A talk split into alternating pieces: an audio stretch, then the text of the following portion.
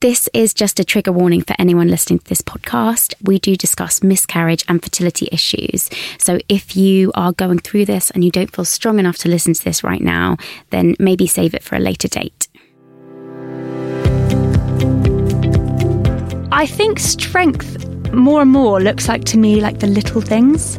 So rather than the big overall strength, I think to get to that, you have to be able to get up every day, even if you're feeling, you know, in a low place, or to push through things that you're scared of. When you conjure up an idea of what strength looks like, would it be physical muscles you'd see? Here at Give Me Strength, we believe that strength doesn't look a certain way. For some, it may be the kilograms on their deadlift, but for others, it may be overcoming challenges that life can throw at us or developing a resilience through difficult experiences. My name is Alice Living. I'm a personal trainer, best selling author, and influencer who knows only too well that strength is so much more than being just about the physical.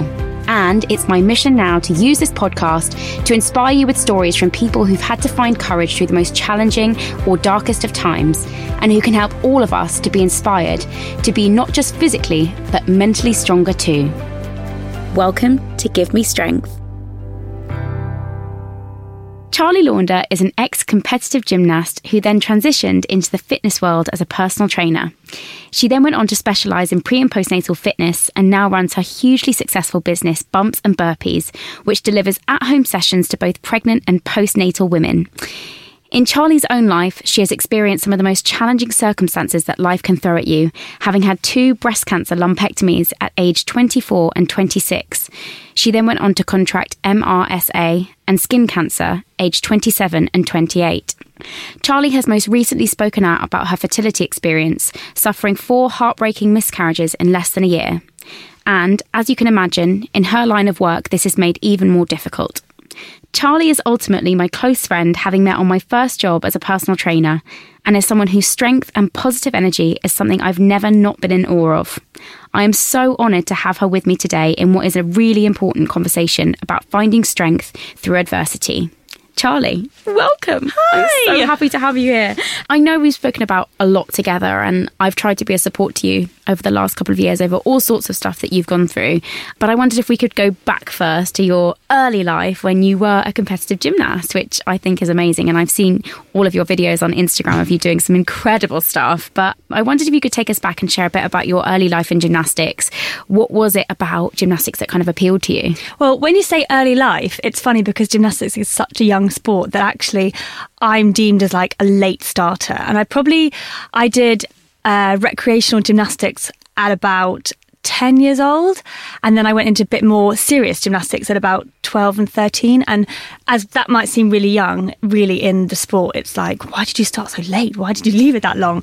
So I I had a natural flair for gymnastics. I was flexible, I was brave, I would try stuff, I would just just give it a go. And so actually I caught up relatively quickly, moved up the ranks, but it did always mean I had to work really really hard for things that would come quite naturally to others who learnt skills when they were like 6 years old. Mm. I went to this club in London, in Dulwich actually, and it was just a sports hall. And every time we'd go to the session, we'd all go into the cupboard, we'd all bring out all the mats and everything. It wasn't anything crazy high tech like they have now, but um, I absolutely loved it. And actually, it took about a year of me begging my parents to put me on the waiting list. I wanted to go so badly that I would just do cartwheels down the street. My mum would always hear crash bang upstairs and be like, Charlie, what are you doing? So I think I was put into the sport because I had this energy that I was so determined. Mm. They were like, God, we literally have to put her in the sport. So I started competing all four pieces. So that's floor, vault, beam, and bars from the age of about 13, 14. And obviously, in that sport, you have to work up the levels. So mm. I flew through the first couple because um, I was sort of playing catch up. And then my coach suggested that I train some more hours. So it really quickly went from just like a Saturday morning class to Wednesday after school, Thursday after school, Friday after school, Saturday nine till five. So mm. it was, it quickly went from two hours a week to like 20. But the competitive aspect of it really, really helped me. And yeah, it became my whole entire life. Did you kind of thrive off the pressure? Because obviously, as a young kid, like that's a lot of pressure It's- and a lot of hours. And you're like, now I'm exhausted if I, you know, have to go to an event until nine o'clock at night. But I remember going to dancing as a kid and being there until gone nine o'clock, eating my dinner in the car on the way there. You know, not getting into bed late. And it it just shows you if you really love something, obviously, you kind of you just throw yourself into it. And me and my sister, we got into it at that same club at the same time. She did her first competition. She was like, no thanks, that's too much stress. I don't want to do that. Whereas I was like, oh my God, give me more.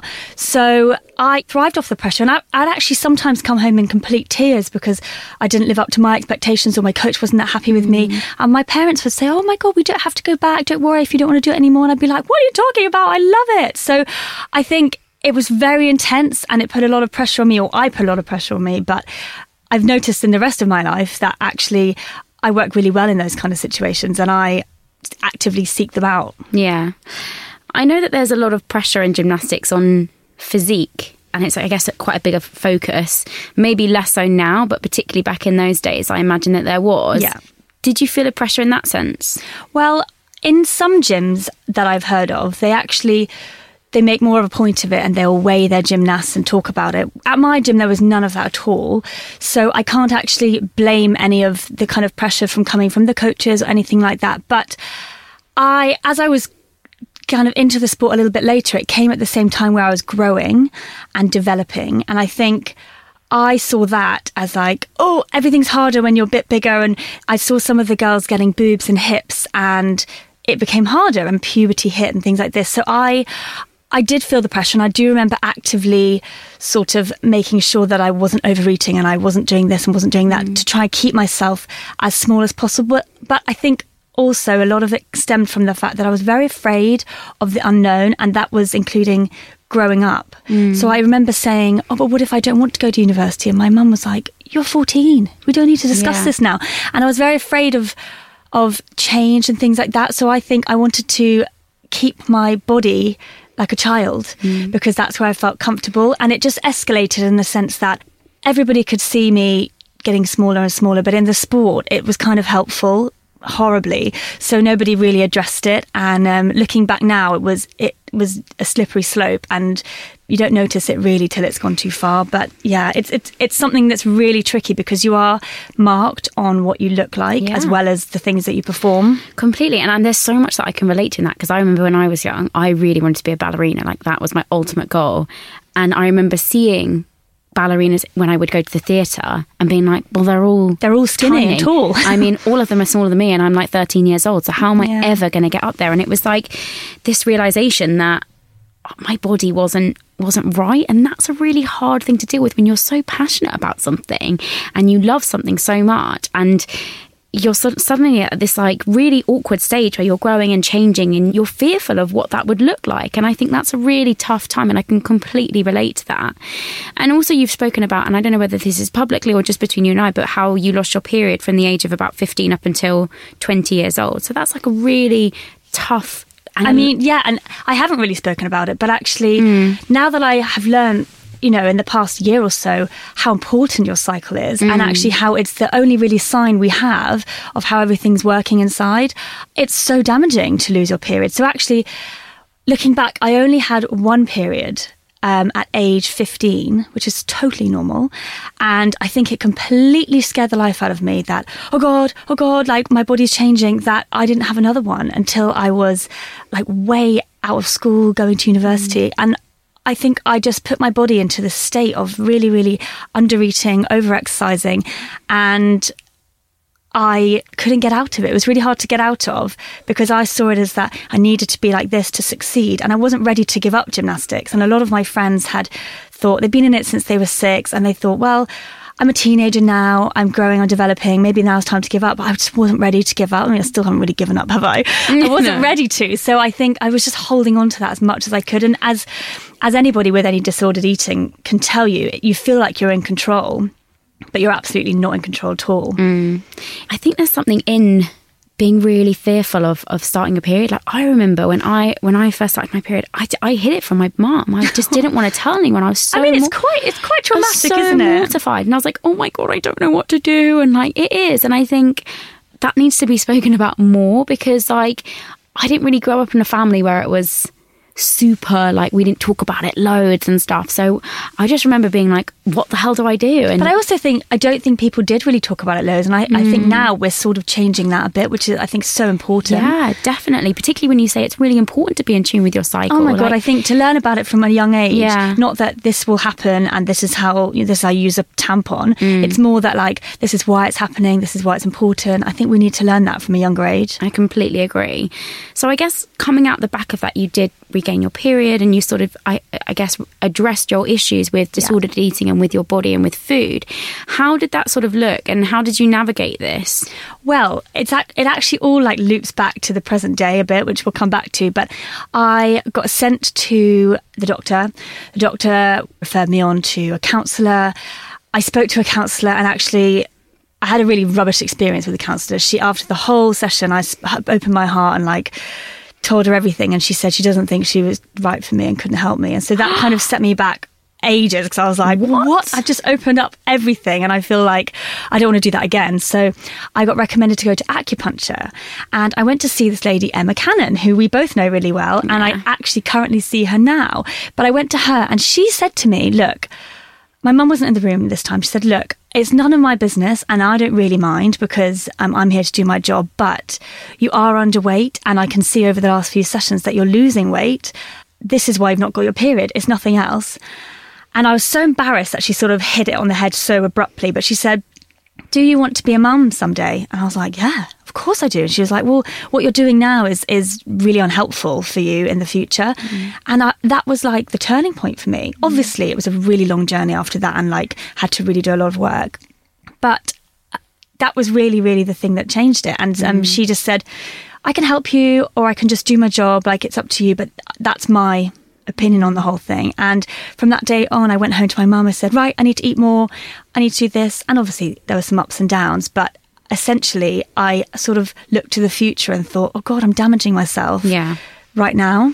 And so you did then go on to decide not to compete in gymnastics, which must have been quite a tough decision. You were super passionate about it. How was that? Like, did you find that you had to have like a complete break from it, or was it just like, I'm not going to compete, but I'm still going to continue it because I love it? Well, I did take a bit of a break. I needed to get everything sorted and I wasn't in the right headspace for it. And I was being so harsh on myself that no matter what medal I got, it wasn't going to be helpful to me. So I took a break and actually I then went to university and I mm. went to a university where I could take part in gymnastics. But you know, with most university teams, it's a lot of fun. Like we would train and then we would go to the pub and have a drink. And it was, it was a very different style of training. We would all train really hard, but nobody cared if you didn't do a certain skill and I regained my love for it and it was so nice. And I really thought then I was done and like, okay, I've had so much fun and I've finished it on a high. And then when I left university and came back to London, I went along to the gym club I now go to just for like an open session and played around. And one of the coaches said, Oh, well, you know, there's a, a team of adults who compete here. And it was sort of like music to my ears. And I was like, no, no, no, no, I can't, I can't. And he was like, well, it's in a couple of months if you want to give it a go. And I did. And I just got that love for competing again. But because I couldn't train for 20 hours a week because I had a job, mm. I just couldn't put that much pressure on myself. Mm. And I, I came in with a different mindset. And so I have been competing on and off. I stopped competing in the last year and a half, I'd say, but I competed on and off for five, six years after that, which um, it's really nice because it means that my gymnastics career sort of ended on how I wanted it to end. Yeah. It was on a high. And you did you did have a lot of success in those few yeah, years, I became like, well, it's called the veterans, which is really unfortunate because it's like over 18s, but it's such a young sport. So I became Great British Champion for the veterans, but we just leave the veterans bit out. Which is amazing. Great British no, Champion. I was so happy. And actually, that was my last official British competition. And so I thought, Aww. let's leave it at that one. well, leave on a high, yeah. Definitely. You have described how you had a breast cancer lumpectomy aged 24. Mm-hmm. That's really, really young. And that was before I knew you. And I think like too young to like even be thinking about checking. Like at 24, I just it just wasn't even on my radar.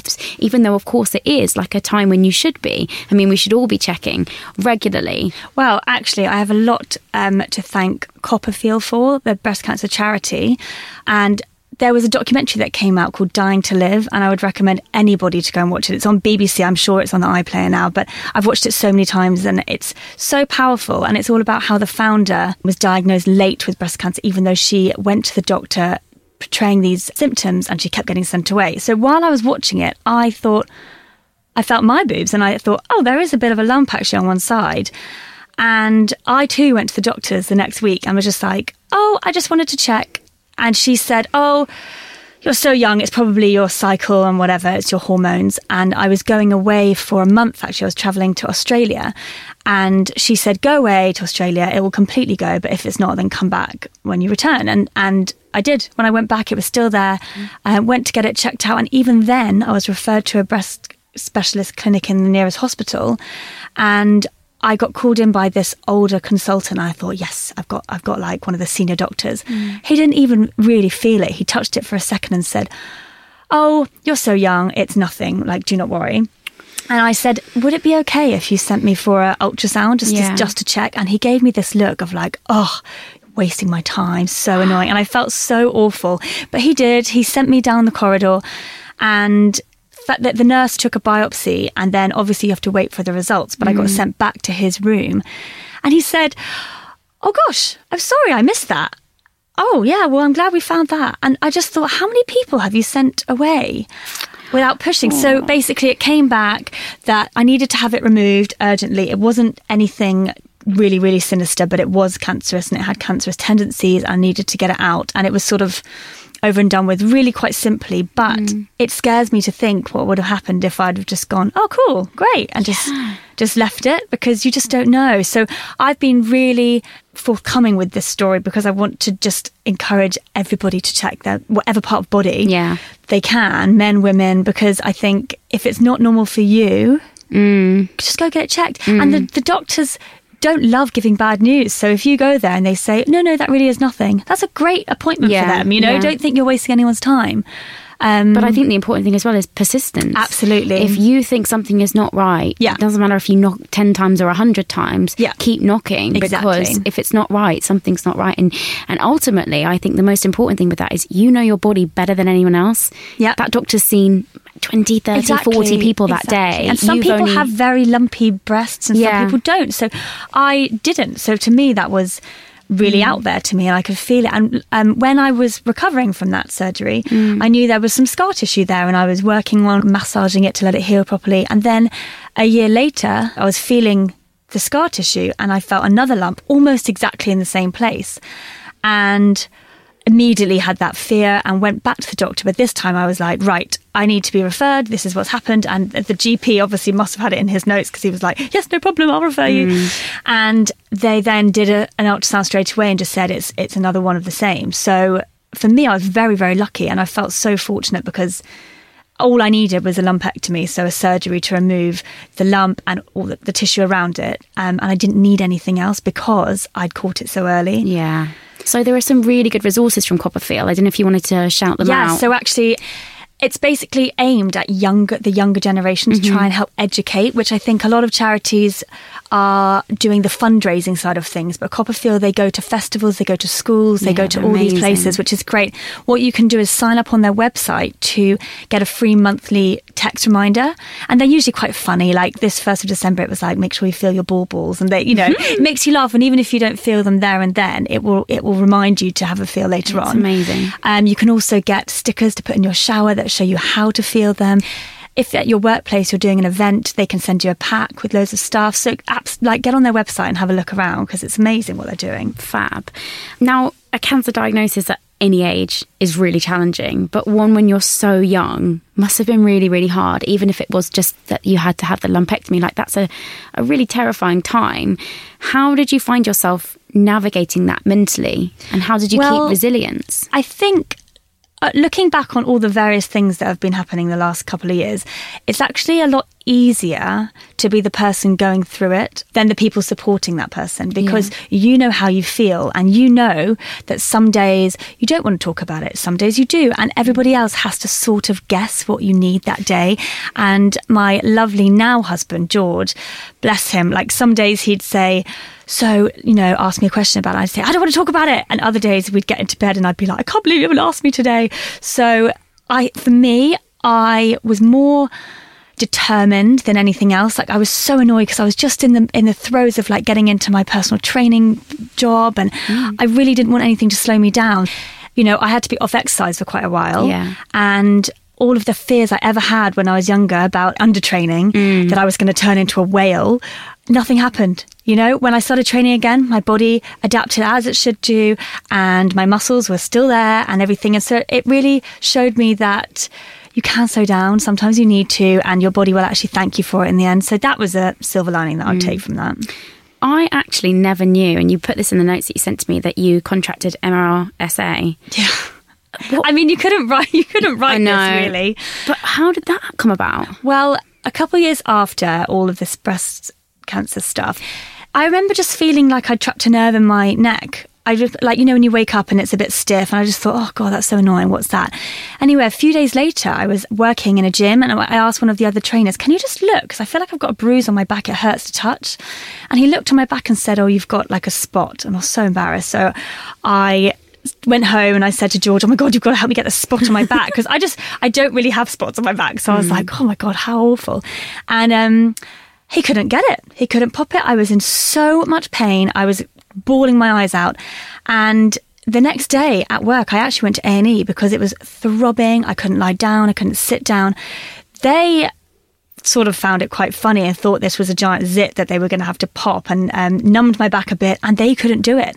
They couldn't get anything out of it. So what they did is they sliced it in half and put a plaster on top and said, oh, you know, it's like an infection. When it's ready, it will come out. And it did. It was when it was ready, a couple of days later, the whole thing came out. And actually, it was a huge, I mean, this is disgusting. I'm so sorry to be talking about this. It was a huge sort of cyst that came out. Mm. But what happened after that is that it had spread all the way around my back. So I was getting all of these cysts everywhere. Mm. I, I uh, must have cut myself shaving under my arm, got a huge cyst, like the size of a golf ball under there. Couldn't put my arm down. Honestly, I kept getting these cysts all over my body. And I went to the GP and they just put me on some very standard antibiotics. Went back a couple of days later. I was like, I'm still, I'm feeling awful by this point. I had a fever. I felt terrible. And they kept trying new things. And eventually, the head of the surgery was really worried because he was like, I don't, nothing's working. I don't know what it is. Eventually, did this blood test and found out that I was, I was MRSA positive. And then all bells were going. Like they were getting me ready to go into isolation and trying any antibiotic because the scary thing is is that uh, MRSA is like resilient to all these antibiotics. Mm. Luckily, one of them worked, mm. and this fever started going down, all the cysts started going down, and I went to a private skin specialist, a dermatologist, before I was going back to work because obviously I work with babies and pregnant women, and I didn't want to be contagious or anything like that. So I went to get a full check. And she said, Yep, it seems to be all gone, but what is this mark on your lower back? And I'd had this like it was like eczema some days, other days it was a different texture. And I'd had it for a long time. And actually, I'd gone to have it checked back when my first breast lump was found. Mm. And they said, Oh, it looks like you had a mole there and it's, it's fallen off. Mm. And because it's my back, I didn't know. So I was like, yeah. Oh, okay. And so that must have been, what, like seven years before? And this doctor said very bluntly, looking in my eye, um, no, that is skin cancer. I, and I was there to check my MRSA. I wasn't expecting to get another diagnosis oh, in there. So she said, look, the MRSA, you can take it as a sign. Your body was like at its rock bottom trying to mm. fight something and it couldn't. So she very, very sweetly started writing up all these, um, right, we're going to have to do this on it, this on it. And she said, it's going to cost thousands and thousands of pounds and I just burst into tears. Like I've basically saved up for this appointment. I can't I can't be dealing with you know paying thousands more pounds. And she so sweetly said okay listen I also work in the NHS and I'm going to put you top of the list on my clinic. Aww. and which was so kind and I got rushed through and was seen the next week and I had a couple of rounds of PDT which is photodynamic therapy which is like laser beams on your back.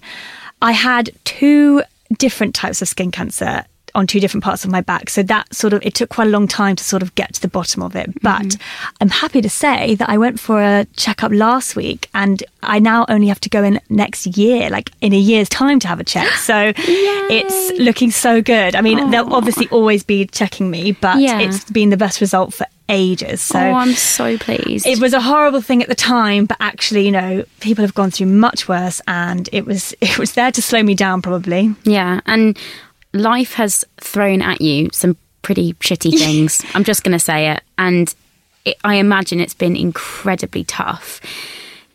But did you feel like you came out of this period ultimately stronger? Yeah, I did. I mean, I felt like almost like, well, all right, what else? Throw something else at me, I can do it because because I had come out of all of them fine. I know some mm. people end up not coming out of things fine, so it's a very different story for other people. But I had still done what I wanted to do my job, and I'd still, you know, had this lovely boyfriend, and I had this lovely flat that I loved living in, and I don't know, I feel like it was awful at the time, and everyone said to me then, oh, soon it'll be a distant memory, and it didn't feel like it then, but it really is.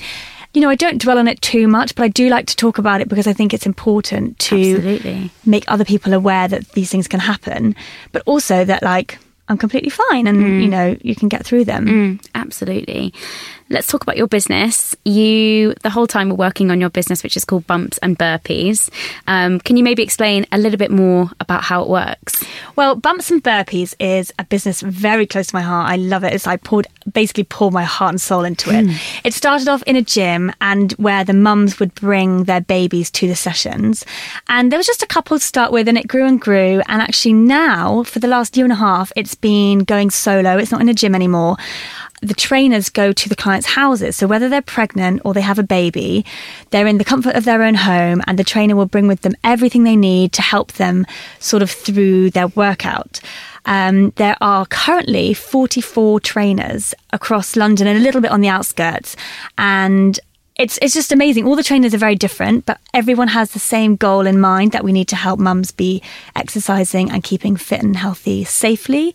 And also, all of the trainers are amazing with babies. So yeah. it's that we, we feel very strongly that the mums need that hour to themselves, and the baby might be with us, but we do our very best to make sure we hold them, we bottle feed them, we cuddle them, we play with them. I mean, I'm quite often holding a tiny baby and doing colouring with the toddler whilst instructing the mum what to do. Mm. So it's grown from being just about the fitness to more about the whole the lifestyle and the mental well-being of mums and mums to be mm. and making sure that they are feeling strong as well as well as being strong to get through the trials and tribulations of motherhood because yeah. that throws all sorts of things at you doesn't it We'll be back after this.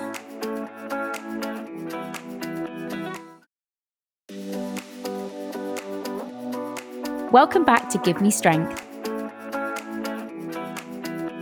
And you are incredible with kids. I've seen you in the gym and you are just amazing. And there have been many times that you've been like squatting at the same time as yeah, holding a baby. Well, who doesn't love cuddling babies for work? I mean, it's amazing. Yeah.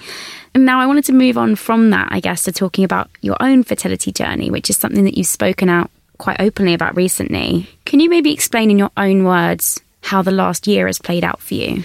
Yeah, well, uh, we got married last September. And you know, when you get married, you think, oh, it's just going to be like marital bliss from now, you know, and everything's going to be amazing. We got married in September. And then at Christmas, we thought, we'd love to have a family, so let's just see what happens and we'll start trying, you know, in the new year.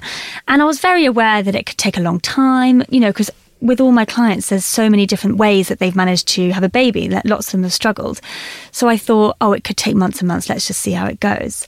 And I actually found out whilst George was away on a ski trip with his work that I got a positive pregnancy test. And this was the first month of us trying, and I could not believe it. And not a single negative thought came into my head. It was just like, oh my God, this is it. And within 10 minutes, I was like, right, so I'm due you know, in October and the scan is going to be on this date, and you sort of map out the next nine, ten months. Then, really sadly, about two weeks later or a bit under, I just started bleeding. Like my period was starting, and I knew that you can bleed whilst you're pregnant in the early days, and you know, it's very normal, but I wasn't that happy about it. I didn't I didn't feel like it was a good thing. I started having some stomach cramps and I rang the doctor and she said unless it gets to be excruciating pain, you can do all this at home. So I just sort of wrapped myself up in my duvet and and just kind of let it ride out for a few days. And it was it was very early, so it was it was like a period just a bit stronger and also it had all the emotions with it. I was really sad. Mm.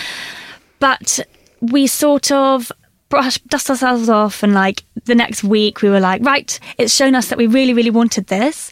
So we'll just try again. And the doctor had said, there's no need for you to wait. You can try again. You know, once all the bleeding stopped and there's no risk of infection, then absolutely try again. And we got pregnant the very next cycle. So whilst I was waiting for my period to come, it didn't come. And I did a test and we were pregnant again. And I just thought, oh my God. And obviously, I was so nervous, but things seemed to be going really, really well. So we went on a trip to New York and things were going swimmingly. I was having some symptoms. I was feeling a little bit nauseous. I had really sore boobs, but I was loving those symptoms because it meant that something was going on. Mm. And it got to nine weeks and I was just like, oh, 12 weeks is so long. I just want to see it. Um, and I was going on a hen weekend for my best friend. So I wanted to make sure I knew I could see it. So then I could tell them. And that's why I wasn't drinking and all these kind of things. So I went along for this scan and she said, um, okay, so you are definitely pregnant. And then she hesitated and George said, it's twins, isn't it? I knew it, I knew it, I knew it. And then she just, she had this look on her face that I was like, no, she's not going to say something good. And she said, you're looking to be dating three weeks earlier than you thought you were. Maybe you got your dates wrong. And I was like, well, how on earth is that possible since I was pregnant like a month before I got pregnant again? I don't think that's possible. But there was there was part of me that thought, I mean, I've never been pregnant fully before, so I don't know. Yeah. So she said, come back in two weeks. And those two weeks were like the longest two weeks ever. And all I was doing every day was maths, trying to figure out mm. whether I could have ovulated later, whether all these things were possible. And everyone around me had just convinced me, you've got to be positive, you've got to be positive. And I'm usually very positive, but I was struggling. And I managed to turn it round and I decided, yeah, you know what? I'm not bleeding. It's still in there. Something must be going well. Maybe it's just growing, growing a bit slower. And when we went back for our scan, she did the scan and she just went silent and said, I'm really sorry. And I just felt like my first feeling was anger because I knew two weeks before that I knew it wasn't yeah. a right thing. And I was angry at the world and I was angry at everyone to con- who convinced me mm. that it mm. was, you know, just about being positive. And I was just, I felt like I felt a physical pain in my chest when she said mm. that, like the ceiling had just fallen down on me. Mm. And then what, what she'd basically explained is that it was a missed miscarriage. So the baby had actually passed a couple of weeks ago, but my body hadn't registered it. So it was still growing the uterus. My hormones were still increasing. So I still felt very pregnant, which seemed so cruel because what I had to do then was wait to get a referral to the local hospital, which was about five days later.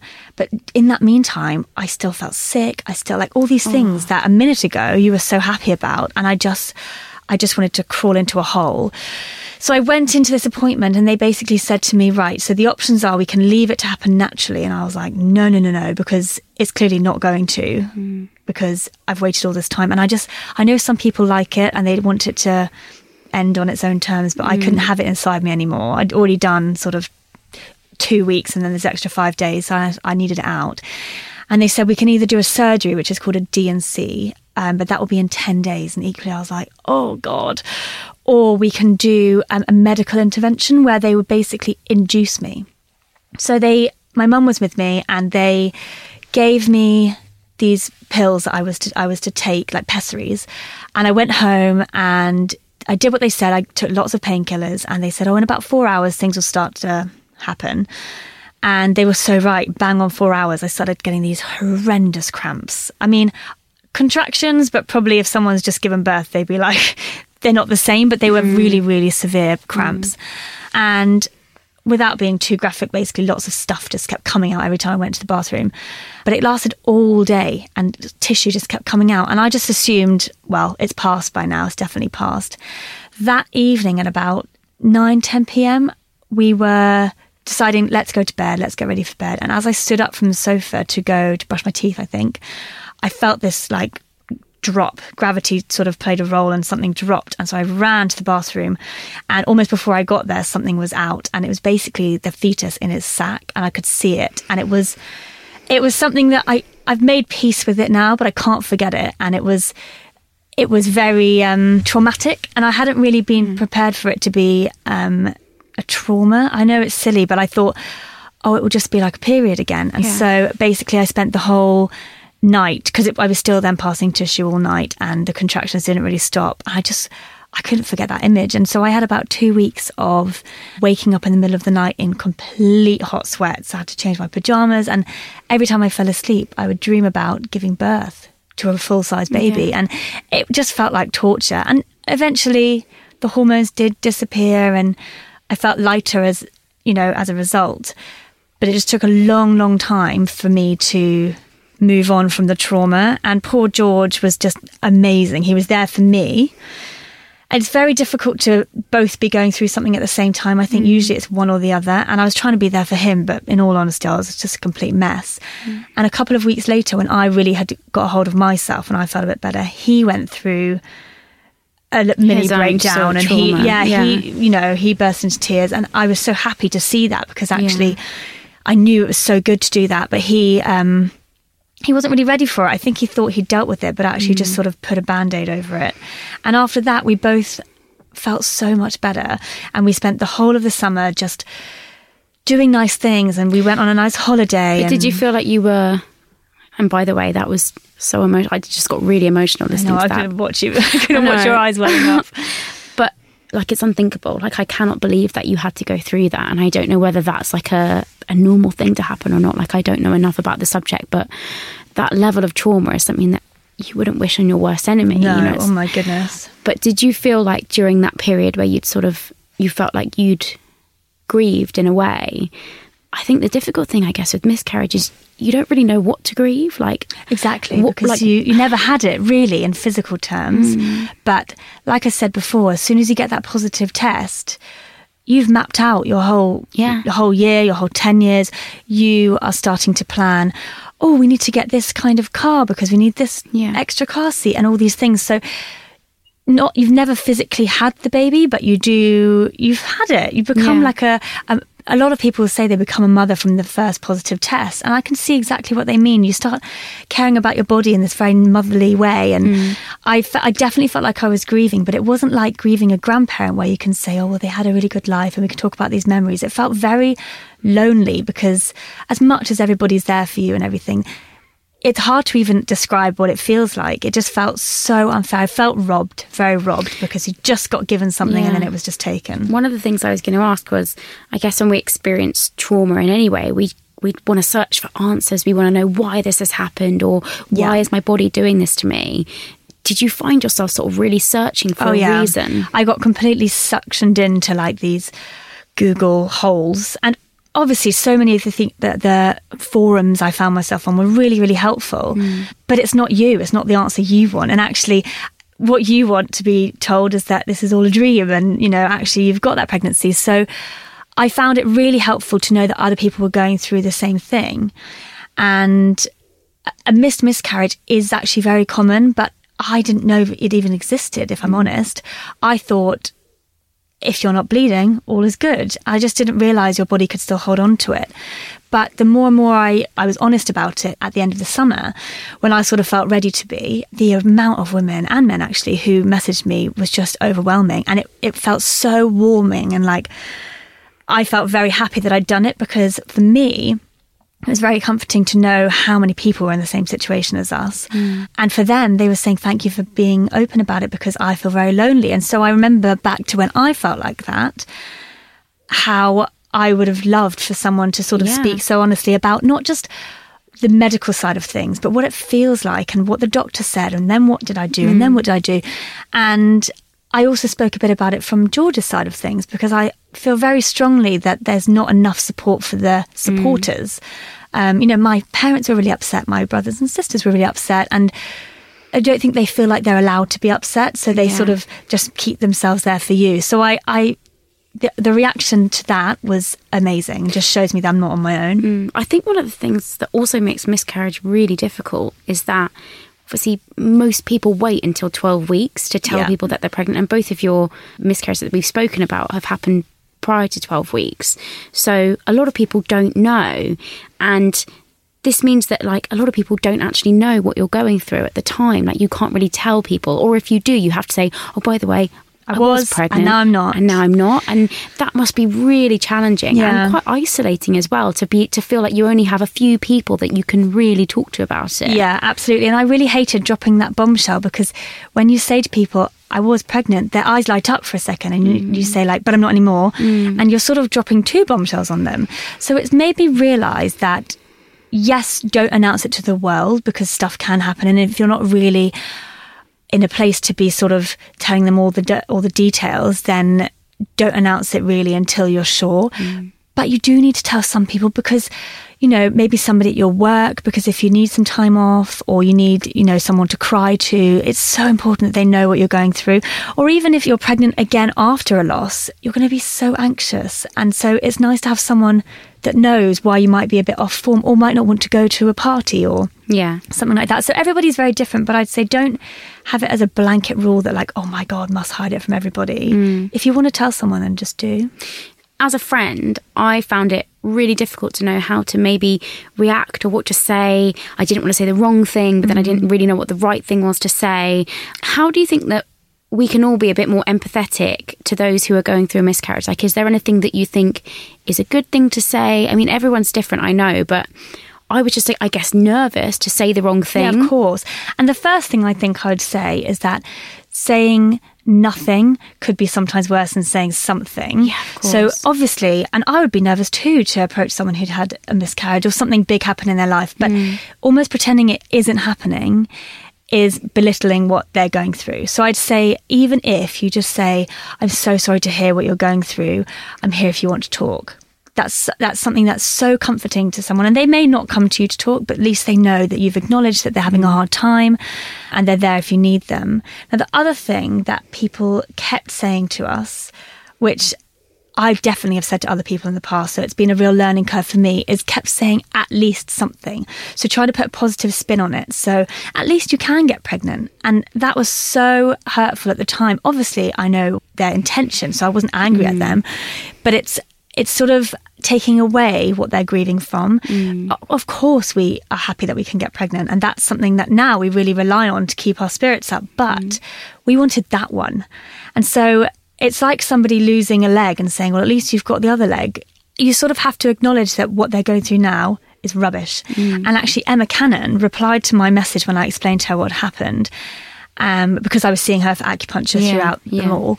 She said, Oh, well, this is just shit, isn't it? And And that was what you and wanted. that's and I was like, oh my god, yes, like, and that's all she said. And she said, Mm. look, we'll deal with this, but right now, just go through the emotions, let the sadness come, let the frustration come, and that's it. And so I've really learned that too. If some for anything in my life now, if anyone comes to me and they're having a bad day. Don't always try to put the positive spin on it. There is a time for that, Yeah. but sometimes they just want to be in a bad mood. I think there's so much in just acknowledging people's emotions. Yeah. Through everything that you've gone through, how do you feel like your relationship has changed with your body? Well, that's really interesting because I think it's obviously evolved over the years. Um, I didn't have a very good relationship when I was younger with it. And then I really worked on it and um, I started seeing how strong it was. And, you know, I was really sort of in awe of my body. Then, with all of the the different diagnoses and challenges that have come my way through my body, I sort of started assuming and expecting bad things to happen, which is obviously not a nice place to be. And it's quite a terrifying place to be, actually. Mm. So, after the first miscarriage, I was kind of using the language with myself like, well, of course, obviously that would happen to me. And I try so hard not to be like that. But having never had a positive experience in it, I don't have anything to draw from other than negative. So I was not trusting my body, and that's terrifying. So I was always expecting it to not do what it's supposed to and looking around. And even though I know from all the messages I've been getting and what I've been reading that hundreds of thousands of women are going through the same thing as me, mm. you look around and all your friends are getting pregnant, all the people on social media are getting pregnant. And even though they may have struggled too, it doesn't seem like they are and you just feel like why am i the only one that my body doesn't play ball and doesn't do what it's supposed to? Mm. So i've done a lot of work on it and obviously it's it, it's an ongoing thing but i think on one side of things I i am so grateful to my body for mm. figuring out that maybe these pregnancies weren't viable and wouldn't be able to make it and therefore my body sort of took care of it but then the other side of things i was thinking what if they are and my body's just being so annoying and mm. doing things it's not supposed to so i'm constantly battling with like making sure I try and trust my body and that it's doing something for a reason. That you said something really interesting when I rang you the other day and we were talking about this and you said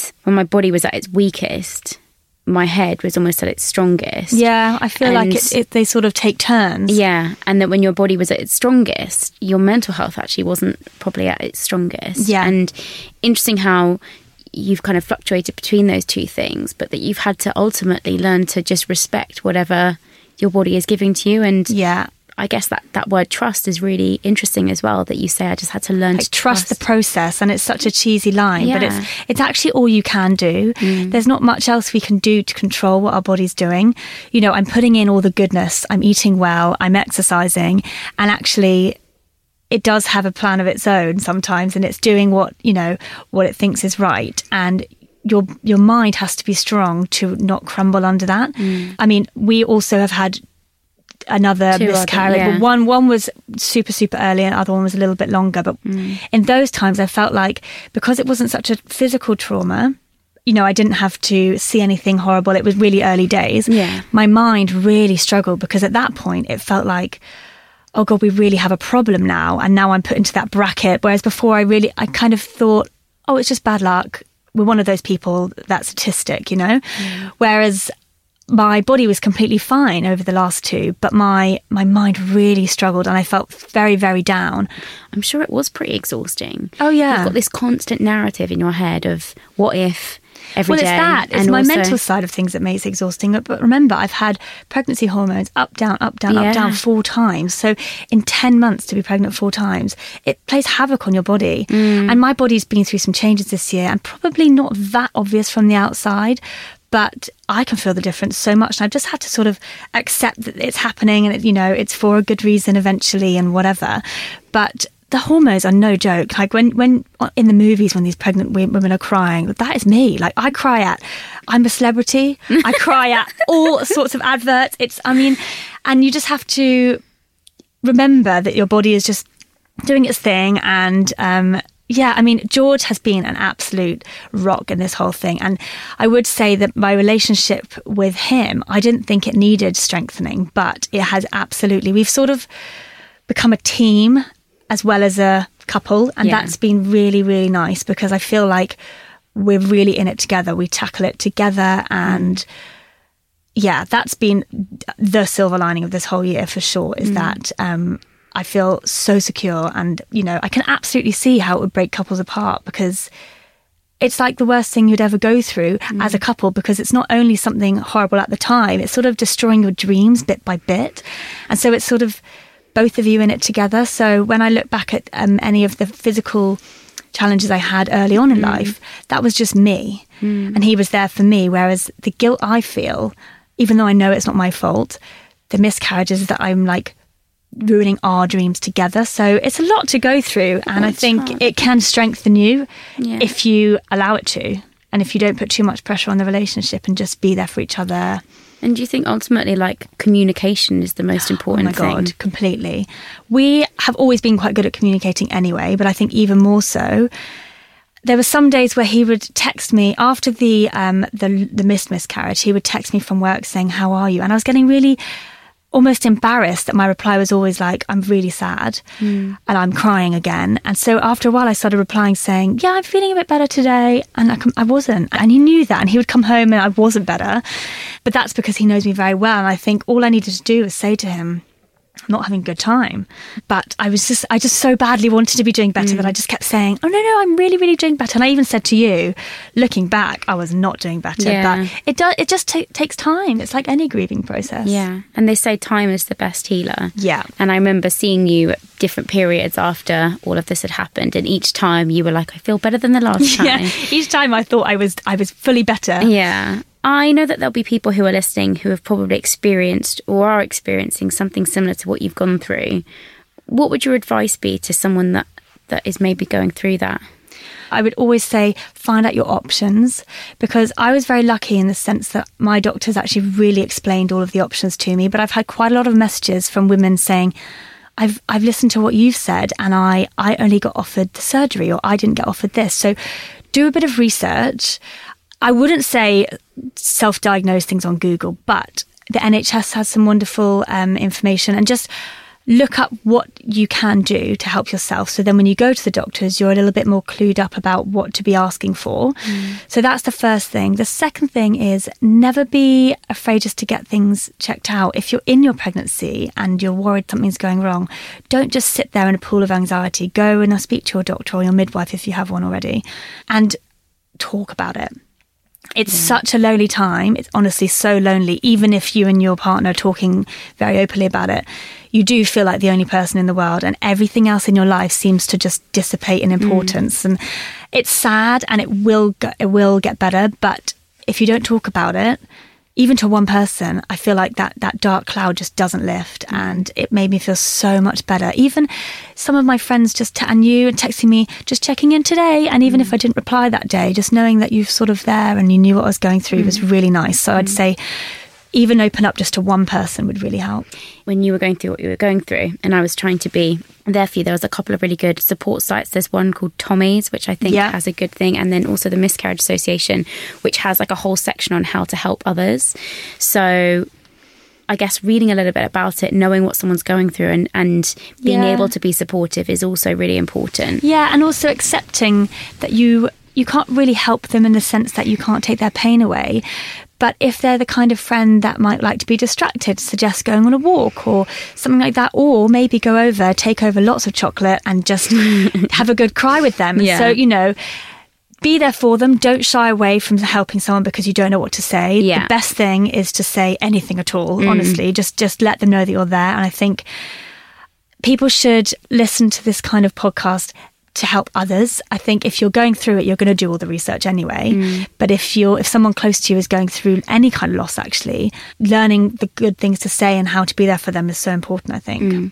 I absolutely agree, Charlie. As I said in my opening paragraph, there aren't many people that I know that demonstrate strength like you. You have got resilience like nothing else against some of the most challenging experiences. And I am so incredibly proud to know you as a friend. Now you're going to get me all teary. um, I have two final questions, which I cover in every podcast. And the first one is what does strength look like to you? Well, I think strength more and more looks like to me like the little things. So rather than the big overall strength, I think to get to that, you have to be able to get up every day, even if you're feeling, you know, in a low place, or to push through things that you're scared of. To me, all those little things add up to, you know, the gymnastics medals that you mm. might win at mm. the end, or recovering from a surgery or whatever. I think getting through things that frighten you or every day, that's what strength looks like to me. Mm. And who in your life demonstrates strength the most? I knew you were going to ask me this question, so I've been thinking so hard about it. Um, and I can't really choose. I think the main thing is that I see women all day, every day that are going through such a huge change in their life. Yeah. And to say that we get all the emotions is an understatement. Like I get a lot of tears, I get elation, I get fear. That demonstrates strength to me to just allow your body to do its thing when mm. sometimes it's really, really not nice. Mm. You have horrible symptoms, all these things, um, as well as the most amazing things. So I think that demonstrates a lot of strength to me. And actually all the people in my life who've been able to support me when I've been going through tough things because it's not easy to see someone you love going through something hard, mm. but it's even more difficult to know how the hell you support them. So I feel very lucky that I'm surrounded by so many strong people. And I absolutely don't think I would be anywhere near as strong if I didn't have that support group. So mm. I think I've sort of got really lucky with who I've got around me. I hope so. Charlie, it has been an absolute pleasure. I am so honoured that you have decided to share your story because I think it will help so many people. So. Everything we've covered today, like there is so much in there that I think is really important for people to listen to. I just cannot thank you enough for being so open and honest about it. And I love you very much. Thanks so much. I get emotional. Thank you so, so much. Thanks for having Thank me. You. Thank you so much for listening to this episode of Give Me Strength. We appreciate any feedback you can give, so please do rate, review, and subscribe to the podcast and come back next week for another episode.